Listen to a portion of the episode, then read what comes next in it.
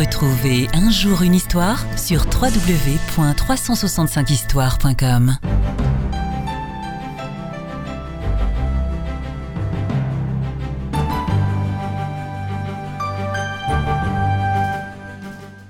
Ce que peut faire un doigt au service de Dieu?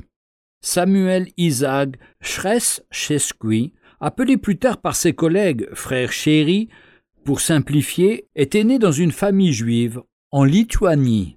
Après avoir fait des études à l'école Talmud Torah à Zitomir, en Russie, il fréquenta l'université allemande de Breslau et de là il gagna les États-Unis, où un chrétien le mit en présence de l'Évangile. Le brillant étudiant israélite accepta Jésus comme son sauveur et son Messie, dont il entendit l'appel pour la mission en Chine.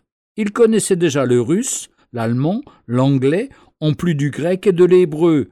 Dès son arrivée en Chine, il s'attaqua à la langue chinoise, qu'il posséda bien vite, et comme le besoin urgent d'une traduction de la Bible en langue mandarine se faisait sentir, il fut désigné avec six collègues pour entreprendre la traduction du Nouveau Testament. Quant à l'Ancien Testament, il en assuma tout seul la traduction en mandarin, sa grande connaissance de l'hébreu lui facilitant considérablement la tâche.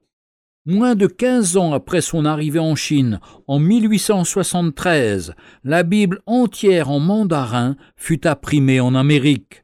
Le travail de l'évangélisation proprement dite étant alors en pleine expansion en Chine, il fallut nommer un responsable, et le choix de la Société des missions se porta tout naturellement sur le frère chéri, charge qu'il cumula pendant plusieurs années avec ses travaux linguistiques mais dont il demanda à être relevé pour se consacrer plus pleinement à la traduction de la Bible en un dialecte populaire, le Bas-Wali. Cela ne put lui être accordé, et à la suite d'un long surmenage, il fut atteint d'une attaque de paralysie qui l'immobilisa complètement pendant vingt et un ans sur un fauteuil roulant. Il arrivait à peine à bouger légèrement une main et de cette main un doigt seulement pouvait se mouvoir. C'est ce doigt unique qui reçut vocation de continuer la transcription de l'œuvre commencée. Avec courage, sans se laisser abattre, Chéri révisa sa traduction de l'Ancien Testament en langue mandarine.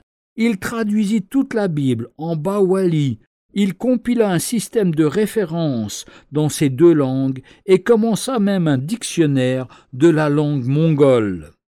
Ainsi, un humble juif inconnu crut au salut et aux promesses de Jésus-Christ et les imprima en langue chinoise avec un seul doigt afin qu'un quart de l'humanité puisse croire à son Messie. Et nous, que faisons-nous pour notre roi avec toutes nos facultés et nos dons? Retrouvez un jour une histoire sur www.365histoire.com.